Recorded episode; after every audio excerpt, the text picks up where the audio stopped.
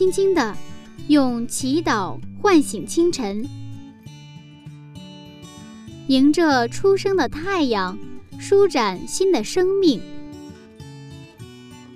清晨的翅膀，翱翔上帝智慧的天空。每一个第一时间，我们和你一起从新出发。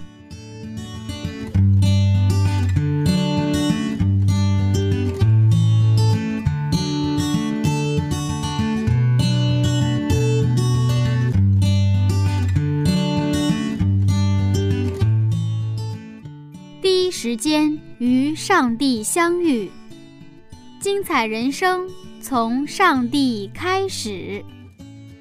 各位听众朋友，早上平安，欢迎收听希望之声福音广播电台。这里是柚子为您主持的清晨的翅膀灵修栏目。崭新的一年开始了，柚子祝您新年快乐，主恩满意。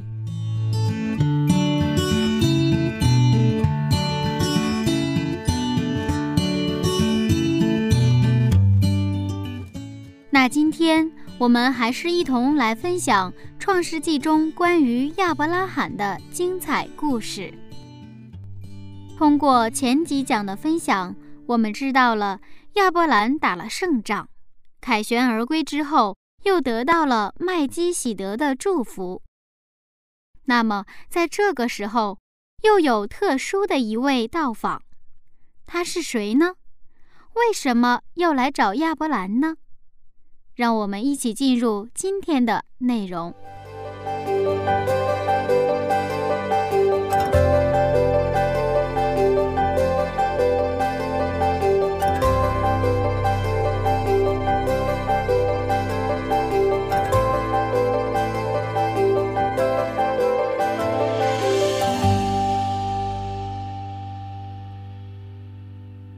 牧师你好，你好，牧师在上一讲当中啊，这个亚伯拉罕得到了麦基喜德的祝福。今天我们发现上帝在这个时候来找他了，那到底是为什么来找他呢？上帝来找总是有好事的啊，好事。在四五十五章当中，我们看到上帝找亚伯拉罕就是来找他，跟他立约。我们今天从啊，就是创世纪十十二章亚上帝呼召亚伯兰出来，然后呢，中间经历了一些事情，那么上帝呢来找他，就是要跟他立约，他去重申。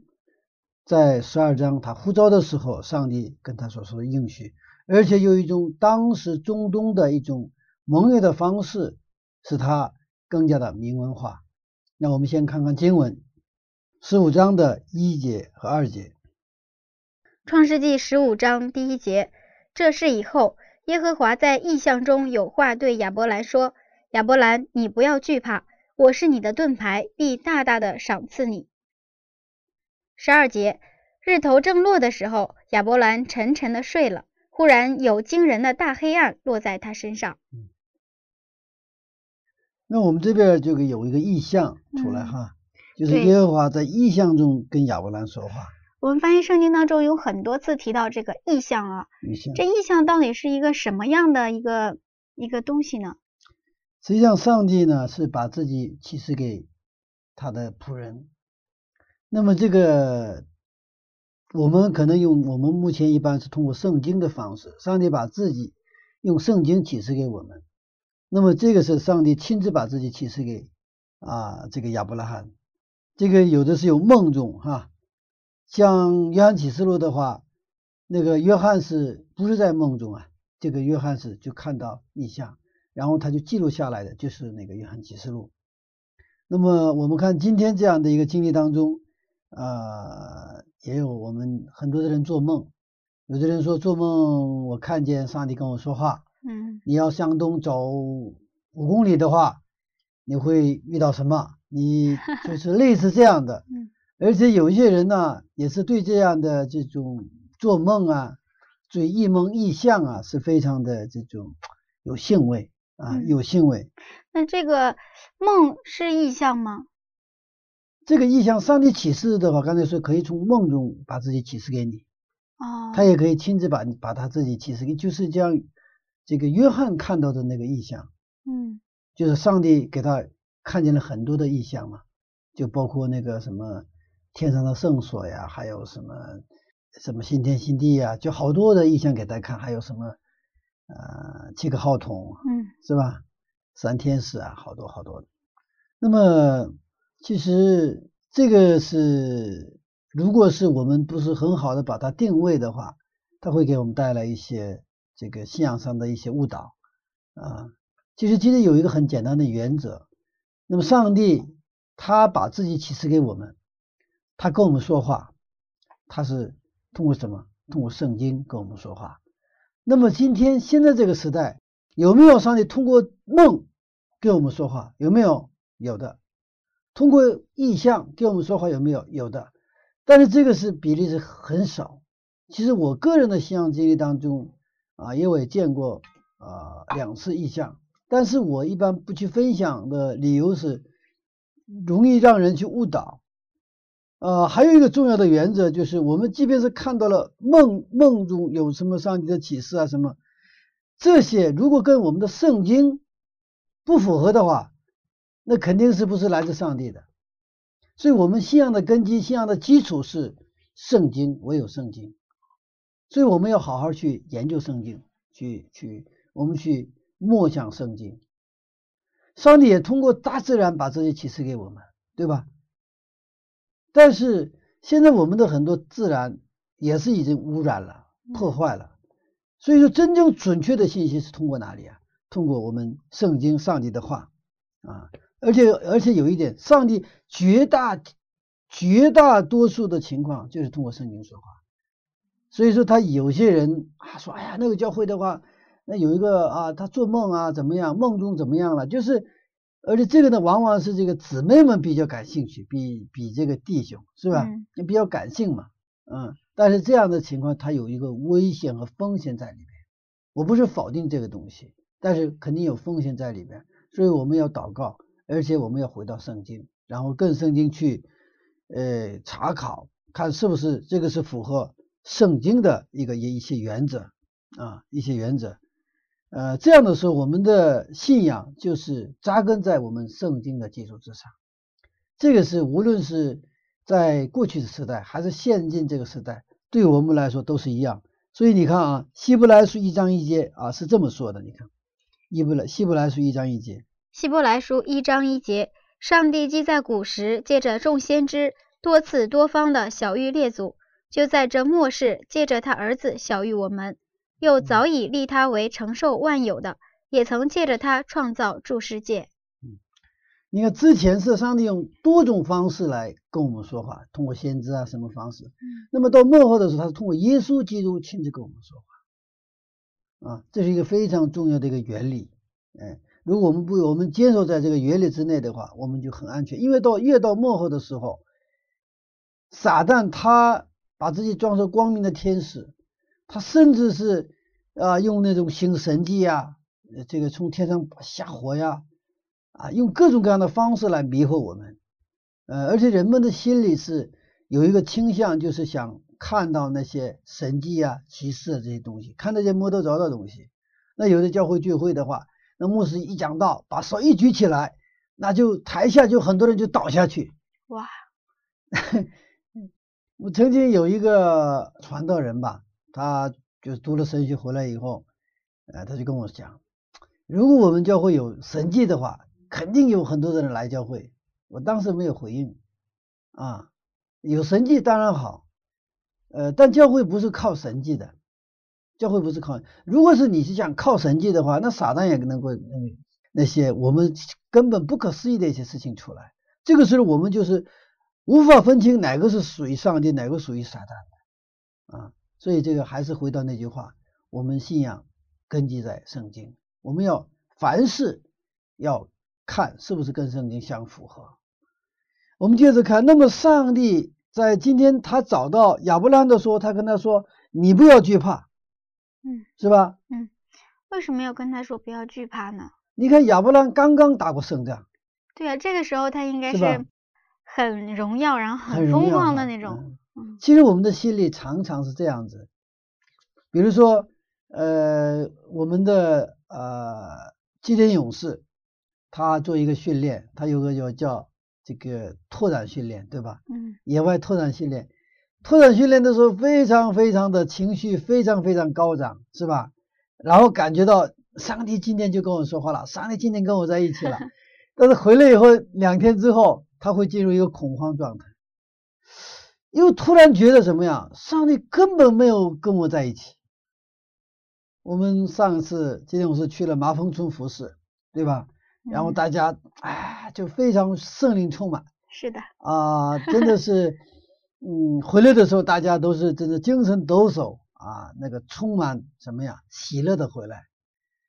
那回来以后没几天又进入什么了？嗯，那种疑惑、嗯困惑，对很低落低落很低落，就甚至是有点恐慌的状态。对，所以这个两个两个是有的时候它是相比之下，它有个很大的落差在里边。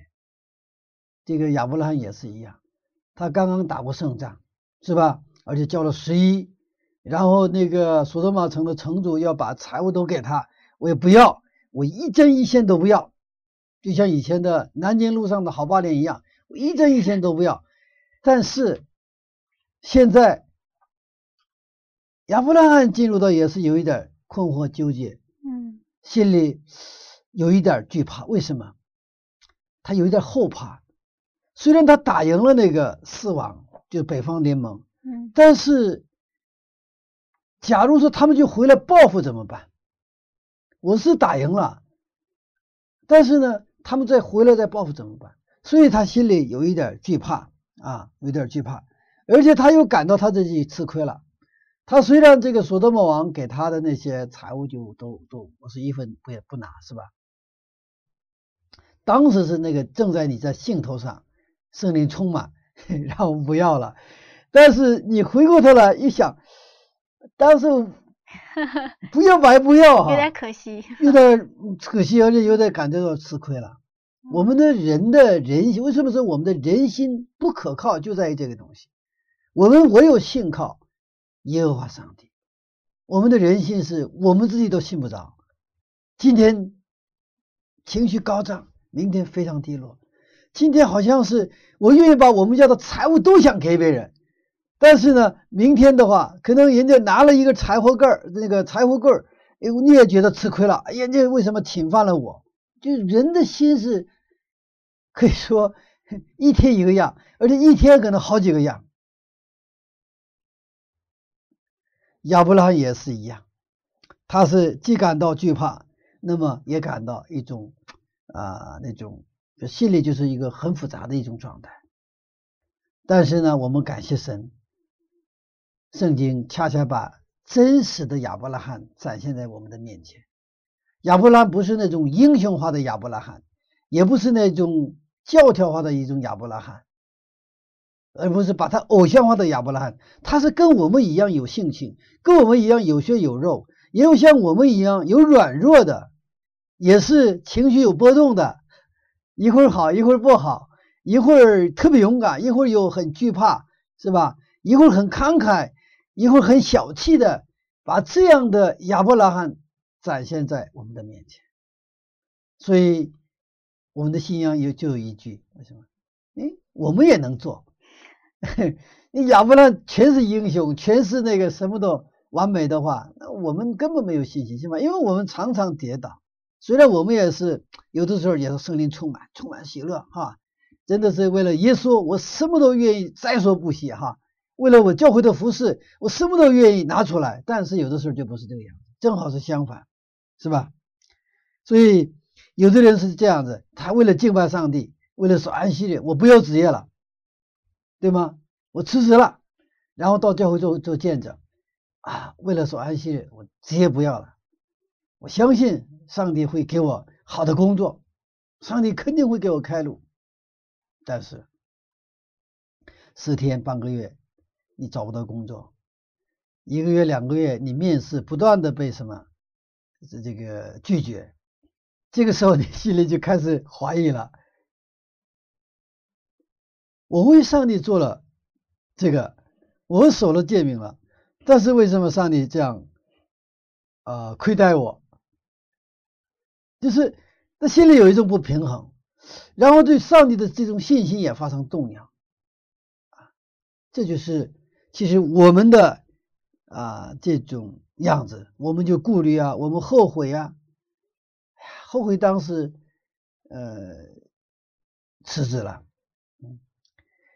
在我来到教会之后，我也是经历过啊这样的一个事情，因为我是原来是公职，呃，我是呃呃，我我是这有公职哈啊，就相当于公务员吧。后来因为信耶稣，我就这个职业不要了。当时我觉得挺挺开心的哈，啊，觉得我好像我能够参与到耶稣的那种苦难。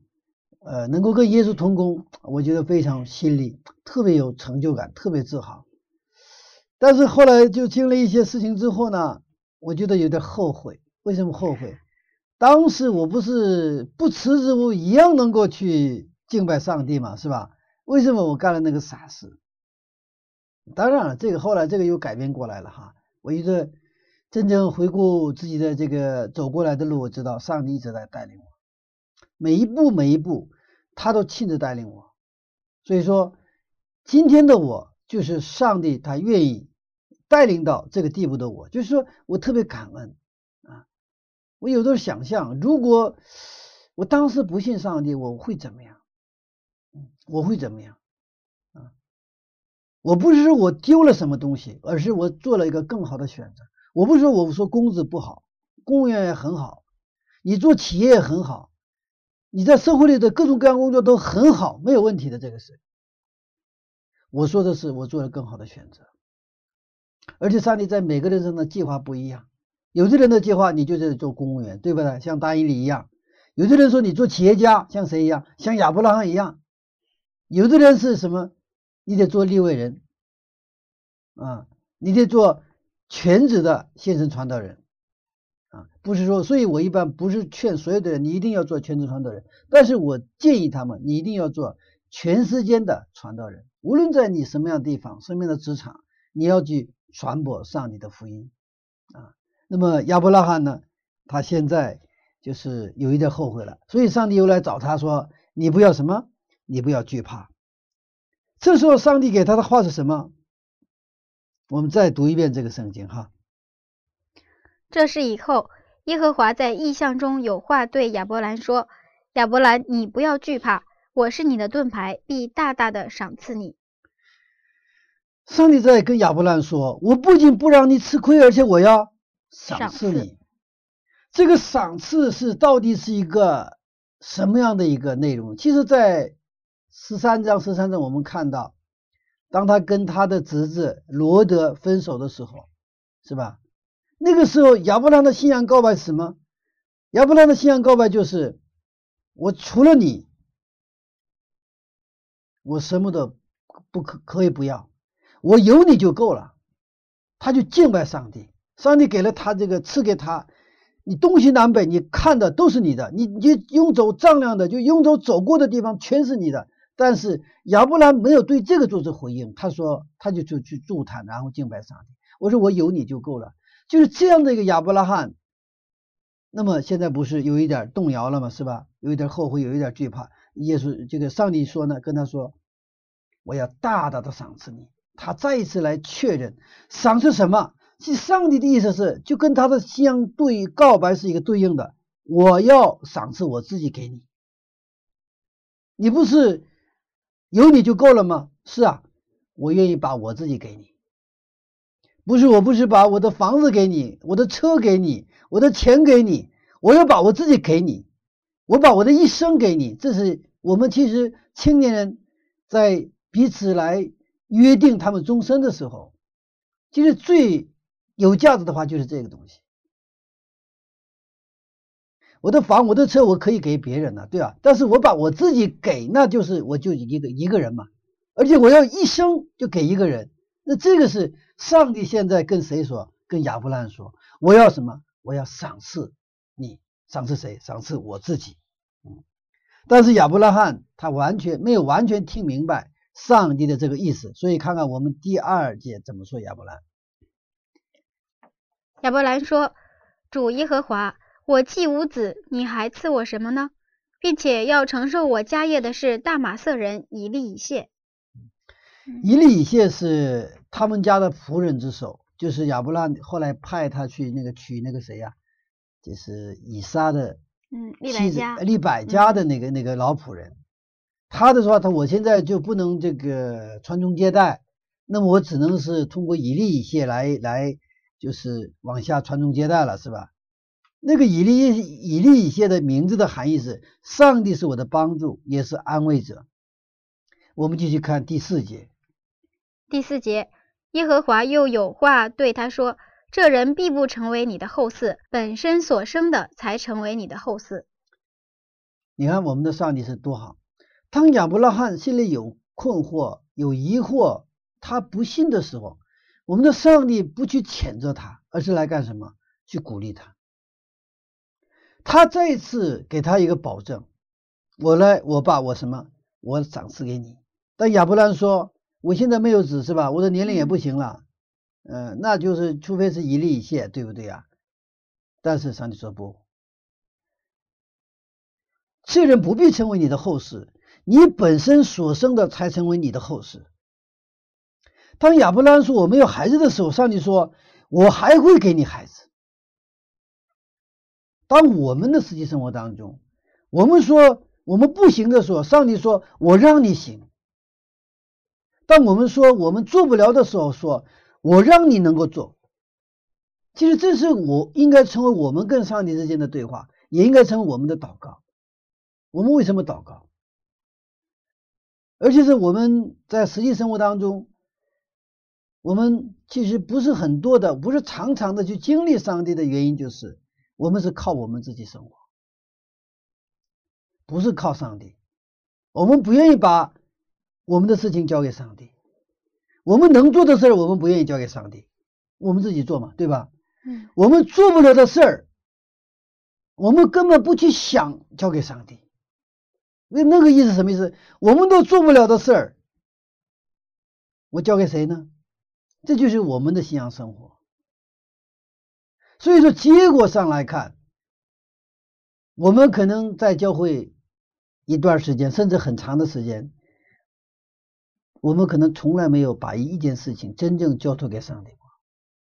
要么是我们自己做，要么是我做不了，我就不做了，也不敢尝试了，不敢去挑战了。其实真正的信仰是把我们所能做的事儿也交给上帝。上帝呀、今天我愿意把我手中的工作交给你，你亲自来指挥我。上帝啊，这个事儿我真的做不了，但是我相信你的能力。上帝，我把这事儿交给你。现在我的儿子不听话，我真的是拿他没办法。上帝啊，这是你的产业，上帝把我的儿子交给你，你亲自管教他。你告诉我，你给我智慧，让我怎么做爸爸，让我怎么去管教我的孩子。你告诉我，就这个就是我们的信仰生活哈，就是我们的真实的一个生活。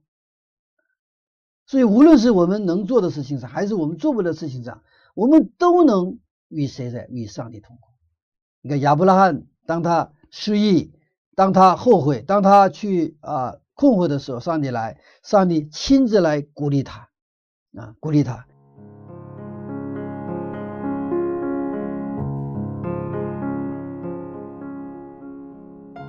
当亚伯兰凯旋而归，拒绝了应得的财物之后，他显得有点软弱了。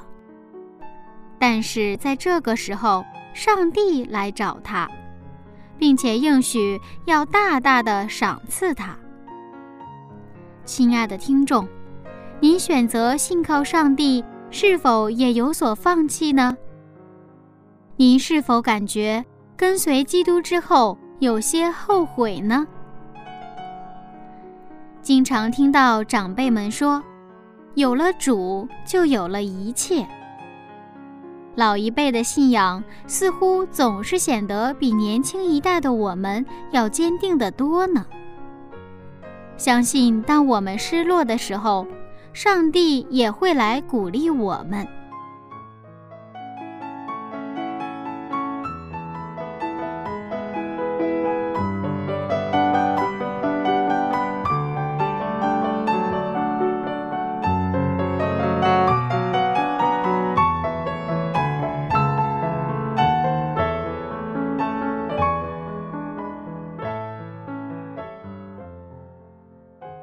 好了，音乐时间到了，一起来听一首好听的歌曲吧。好爱你，耶稣，来自有晴天音乐世界。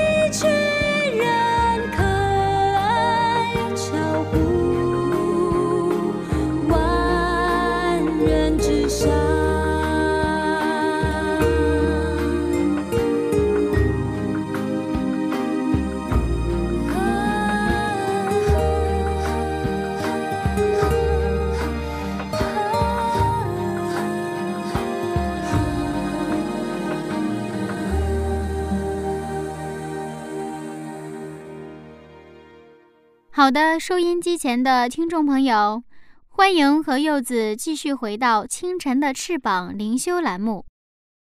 下面我们精彩继续。我们看第五节。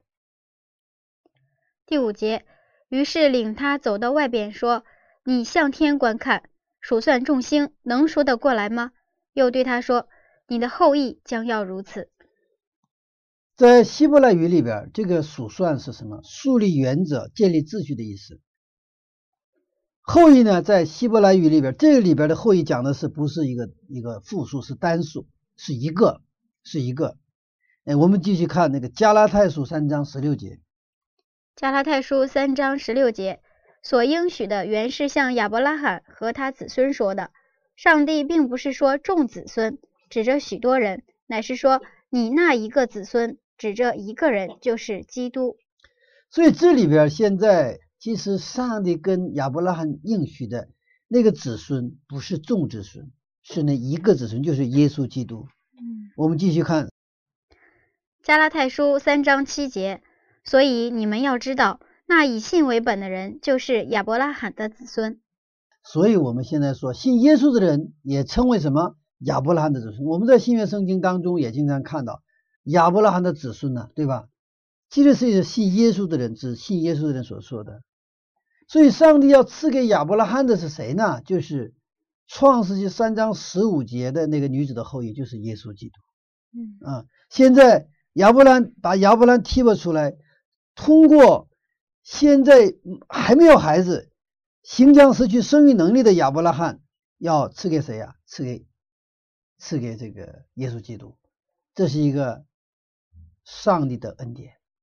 上帝并没有因为亚伯拉罕和他的妻子吧，你生不了孩子了嘛，对不对？上帝其实并并没有选择那些能够生孩子的一个青壮年的。啊，最佳时机的生孩子，这个年龄的一对夫妻出来给他们后代，不是上帝不是这样的，他恰恰是什么？已经他呃，那是亚伯拉罕是有可能生育能力，也许哈，但是他妻子已经没有了，那就把这一对夫妻提拔出来，就使用他们，实际上是显出什么？上帝的荣耀，上帝的能力。所以，我们当我们看到我们自己的时候，有的时候我们觉得我们不行啊，但是我们把自己献上。那恰恰是能够荣耀上帝的一个很好的机会啊！所以基督徒的话，无论什么时候他都有希望啊，都有呃这种一种啊一种信心的生活，就给我们带来这样的一个福气哈。所以上帝重新给了亚伯拉一个信心啊，亚伯兰信耶和华，耶和华就以此为什么他的义，这个信心是一个很大的信心。上帝把。亚伯拉罕现在的还有未来的问题都什么解决了啊？其实对我们来说，信耶稣简不简单？不简单，不简单。其实人很纠结啊。其实很简单的事儿，我们觉得什么不简单？很难，嗯，是吧？那么真正难的问题呢？其实我们也觉得难。其实吧，我们有点高不中低不就，知道吧？啊，呃呃，不太难。啊，也不太简单的事儿，我们觉得还不错。但是真正简单的事儿，真正难的事情，我们两头都是够不着的。啊，信耶稣很简单，但对我们来说不简单。呃，亚伯兰他做了一个不简单的事儿，就是什么？信了耶和华上帝。所以上帝呢，你看，以此为他的义，也就是说，你是什么义人？你相信了我。对吧？因着你的信，你成了义人，也就是说，你是一个完全的人。嗯，我们今天啊，在我们的生活当中，我们恢复我们跟上帝的正常关系，其实那个恢复关系靠的是什么？信心，不是行为，不是新闻。我们再看一个圣经章节哈，《罗马书》的三章二十八节，《罗马书》三章二十八节，人称义是因着信，不在乎遵行律法。不是什么？不是遵行律法，不是遵行律法，嗯，不在乎遵行律法，是吧？是因着信啊。这个信不是在课堂上那个我们记笔记的方式就能学到的东西，信是在我们每一天的生活当中，我们亲自经历。无论是我们觉得啊非常简单的事，我们也交给上帝；而且我们觉得我们不可能的事，也交给上帝。就是把我们生活的全部领域向上帝开放，让上帝进入到我们生活的各个层面的我们的生活的细节当中，让他亲自在我们身上亲自掌王权，他亲自成为我们的王。其实我们需要我们王，其实四世纪的时代，那个时代人们因为没有王，他都是按照什么自己的想法而行，自己觉得好就做，自己觉得不好他不去做。那个时代没有标准，每个人都是自己是标准，所以十个人十个样子，那个就是四世纪的特点。那么今天呃我们这个幕后的时代。其实我们的文化的角度来，现在是一个多元化、多就世界多元化，对吧？也是多元主义这个盛行的时代。还有一个就是相对论啊，相对都是相对的啊，就是说，呃，他有一句俗话叫什么？呃，条条大路什么？通罗马。通罗马。嗯。啊，你这个爬一座山，你是往东上去，往西上去。往北上去，能够爬到这个顶上就可以。现在是有点这样的一个思维，但圣经是不一样的。圣经说：“我就是道路，我就是真理，我是生命。”意思说，你不通过这一个路，你绝对到达不了天国。也就是说，他说了唯一性，除了我之外，没有别的路可走。也就除了耶稣基督之外。我们没有别的路可以通向天国，所以十诫的第一诫说：你们除了我之外，你们不可有别的神，对吧？但现在的时代的文化什么？除了上上帝之外，不否定上帝，上帝很好。所以圣诞节你们也可以去唱那个什么圣诞歌，上帝很好。但是除了上帝之外，还可以有别的神。我们的文化就是在鼓励这样的一么一个一个。以这样的一个一个信仰观，所以我们生活在这样的一个时代里边啊，我们比任何的时候，我们更需要把自己完全的献上，就是让我们这一位上帝成为我的唯一啊。那我们继续看下边的那个，我们看七节。七节，耶和华又对他说：“我是耶和华，曾领你出了加勒底的乌尔，为要将这地赐给你为业。”上帝跟啊，我们十五章是上帝跟亚伯拉罕的立约嘛，它是两个层面，一个是关于他后裔的立约，就是给你，你虽然现在生不了孩子，但是给你后代，对吧？嗯。另外一个就是关于地图的一个一个立约，就是要给你什么呢？一个迦南地为为业，对，嗯啊，我们知道整个圣经是一个恢复上帝国度的这样的一个故事。那么上帝的国度，它需要什么？国民是吧？嗯，国民还需要什么？领土，国土啊！所以上帝现在跟亚伯拉罕立约，虽然他现在是一个人，但将来我要立你做一个大国，是吧？实际上要通过亚伯拉罕，要恢复上帝的国度，他需要他的百姓，而这个百姓就是完全的听从上帝话的人。这个百姓不是说百分之九十九九十九听上帝的，百分之一。给自己保留不是这样的。另外一个，上帝有个应许之地哈，上帝的一个地图哈。我们的上帝不仅把亚伯拉罕从问题当中救拔出来，而且给他这个地，把以色列百姓啊，不仅从埃及救赎出来，而且是要通过旷野把他们要带到哪里去啊？应许之地迦南地。今天上帝对我们依然如此啊！上帝不仅把我们从罪恶当中救拔出来。而且上帝应许给我们什么？给今天我们有两个，一个什么？一个是给我们后裔哈。这个后裔不仅是我们生物学层面的，更是我们属灵层面的我们的后裔。就是上帝通过我们让更多的人也认识上帝，这是上帝的应许，也是跟我们立约的内容。那么第二个内容就是上帝给我们什么应许之地，要进入到给我们一个迦南地。那么今天对我们来说，什么地方是我们的迦南地呢？今天对我们来说，哪里是我们的迦南地呢？迦南地是上帝所应许的迦南地，是上帝统治的地方。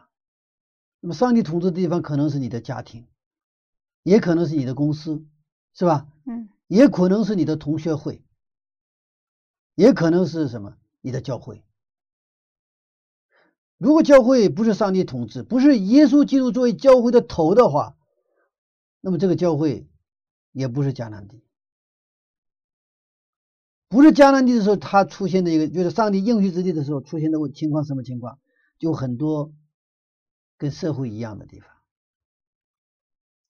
我们继续看圣经哈，八节到十节。八节到十节，亚伯兰说：“主耶和华，我怎能知道必得这地为业呢？”他说：“你为我取一只三年的母牛，一只三年的母山羊，一只三年的公绵羊，一只斑鸠，一只雏鸽。”亚伯兰就取了这些来，每样劈开，分成两半，一半对着一半的摆列，只有鸟没有劈开。这是当时典型的中东地区的立约的意思，就是国家和国家之间盟约的意思。一会儿我们看到上帝怎么去他走过这个中间的两个祭坛之间，哈，嗯，是当为什么上帝使用啊这样的一个一个仪式，在当地亚伯兰那个地方哈使用的一个国家和国家之间的这种的仪式来啊跟这个亚伯兰立约呢？就跟那个我们在新约圣经当中，耶稣用比喻来跟啊这些以色列的这个群众哈去讲解这个天国是吧？他说天国是像什么哈？天国像什么？是不是？天国就是像什么藏在地里的什么宝宝物是吧？嗯啊，天国像什么珍珠啊？反正他是这样的，他用比喻了也许来说明天国。呃。我我经常说哈，耶稣如果今天在中国啊，他会怎么说天国？他说天国就会可能对小孩说，天国就像那个糖葫芦，那小孩就听明白了，是吧？可能对于我们啊在东北长大的人来说，天国就像除夕夜吃的那个冻梨子，敲开破开那个那个。冻梨的那个外边的那个冰冰那一层哈，然后半夜吃的那个冻梨子，这样的话，就东北人马上听明白了，山西人可能听不明白。就是上帝也是用这样的一个盟约仪式，那就很容易明白，上帝体贴我们，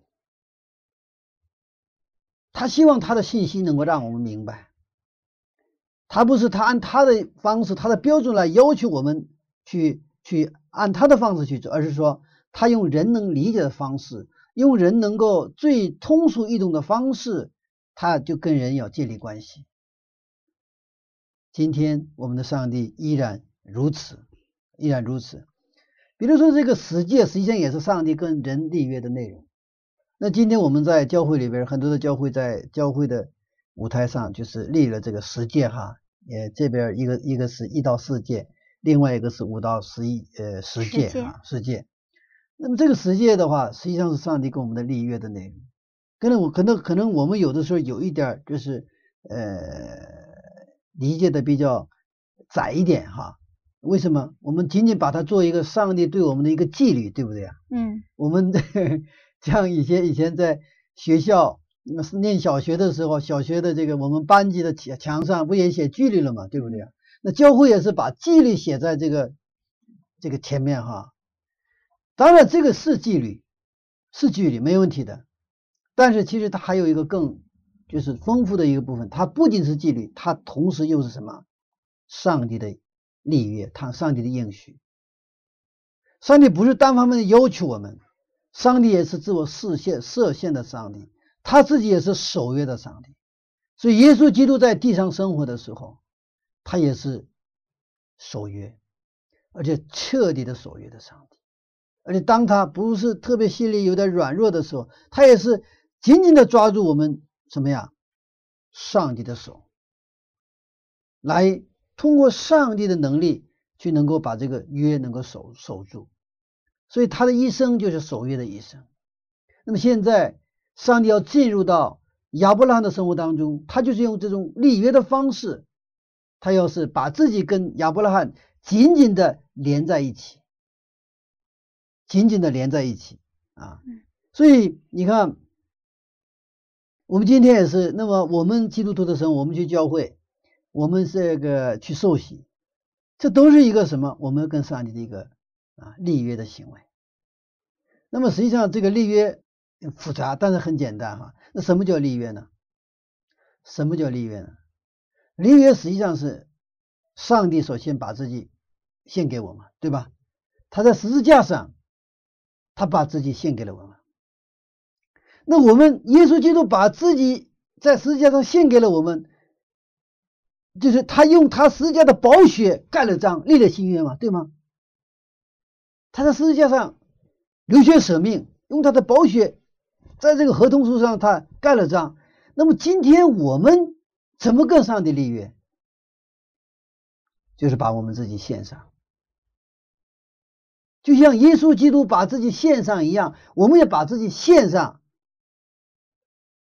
用保罗的话说，把自己我把我们献为活祭，这就是一个我们更上的立约的行为。耶稣用他的宝血盖章，完了，我们我们就我们所有的生命的领域当中，我们都愿意完全的献上。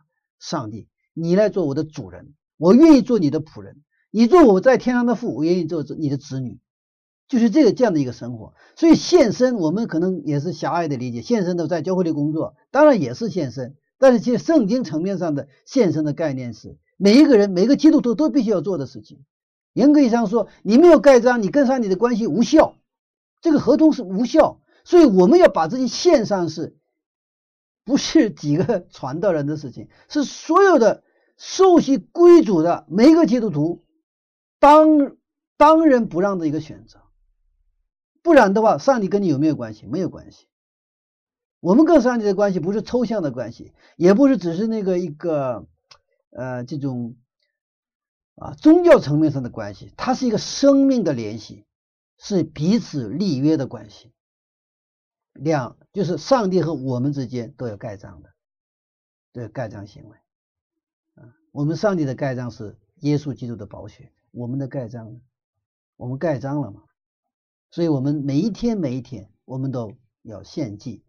就是把自己每一天早上，我们都上帝啊，今天一天我的生活我要交到你的手中，求你这一天生活当中，你亲自来作为我的王，你来领导我，你来保护我，你来祝福我。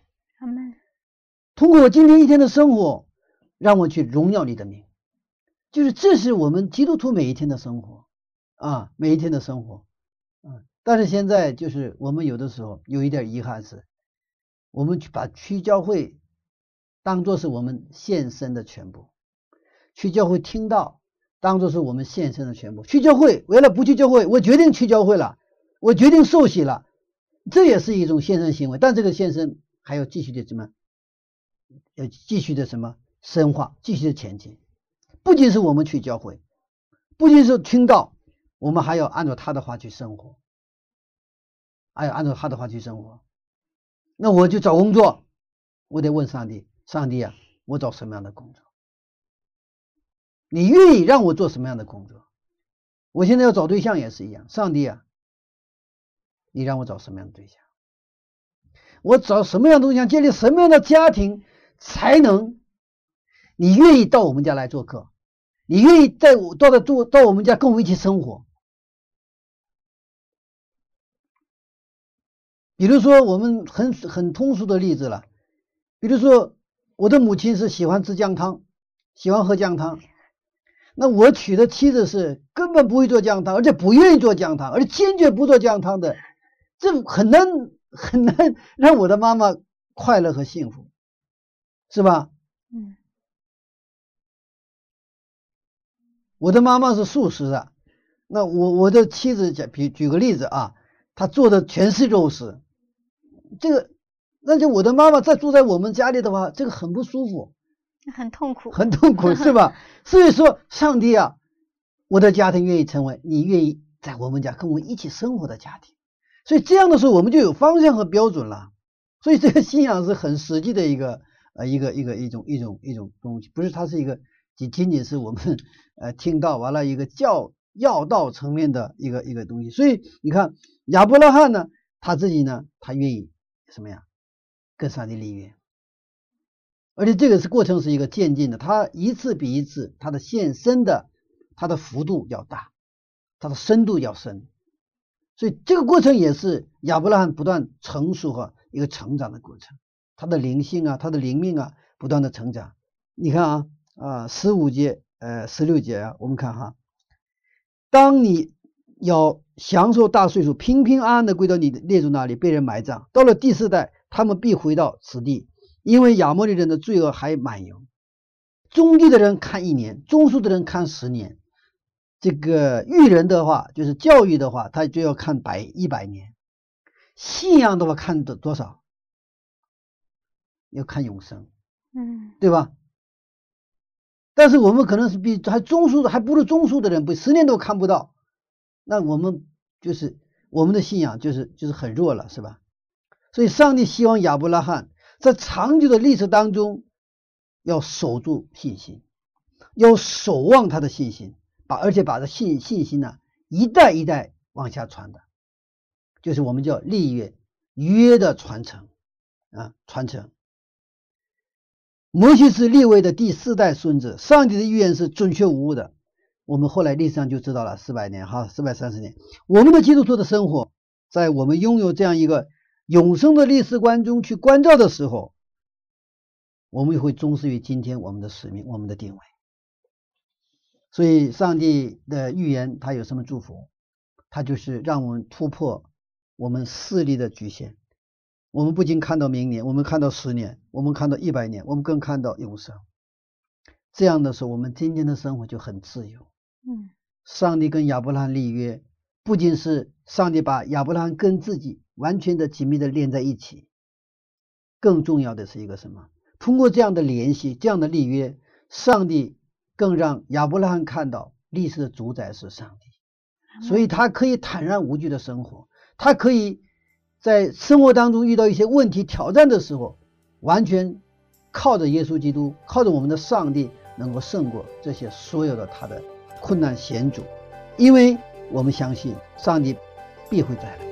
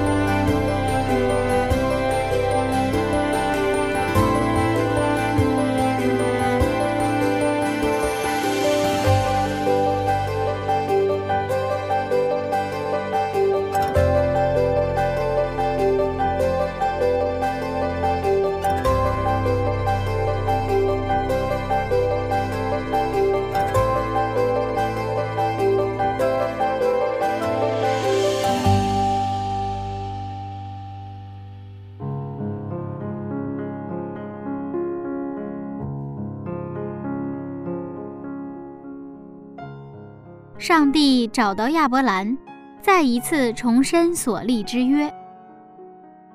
亚伯兰回应上帝的话，一次又一次地将自己献上。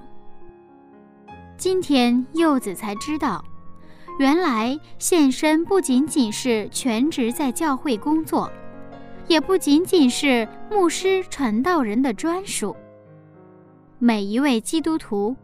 今天收听节目的每一位听众，我们都要完全献上，在我们生活的每一个细节、每一个领域，全部向上帝敞开，邀请耶稣基督和我们一同生活。这样的生活是不是很美呢？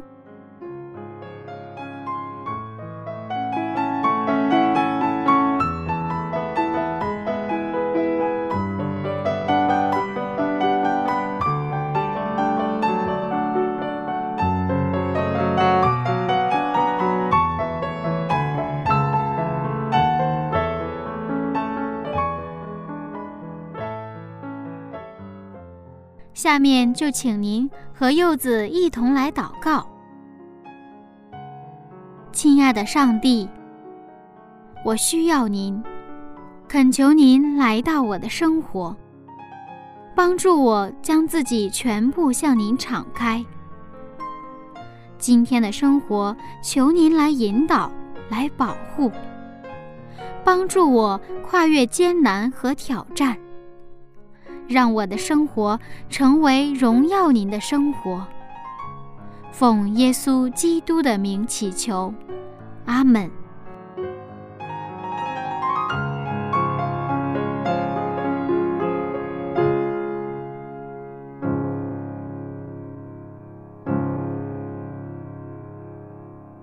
好了，亲爱的听众朋友，今天的节目就先到这里了，感谢您的收听。